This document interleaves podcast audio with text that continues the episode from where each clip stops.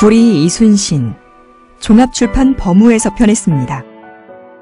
1970년대 초 김지아 시인이 쓴 나폴레옹 꼬냑, 구리 이순신, 금관의 예술을 묶은 희곡선입니다.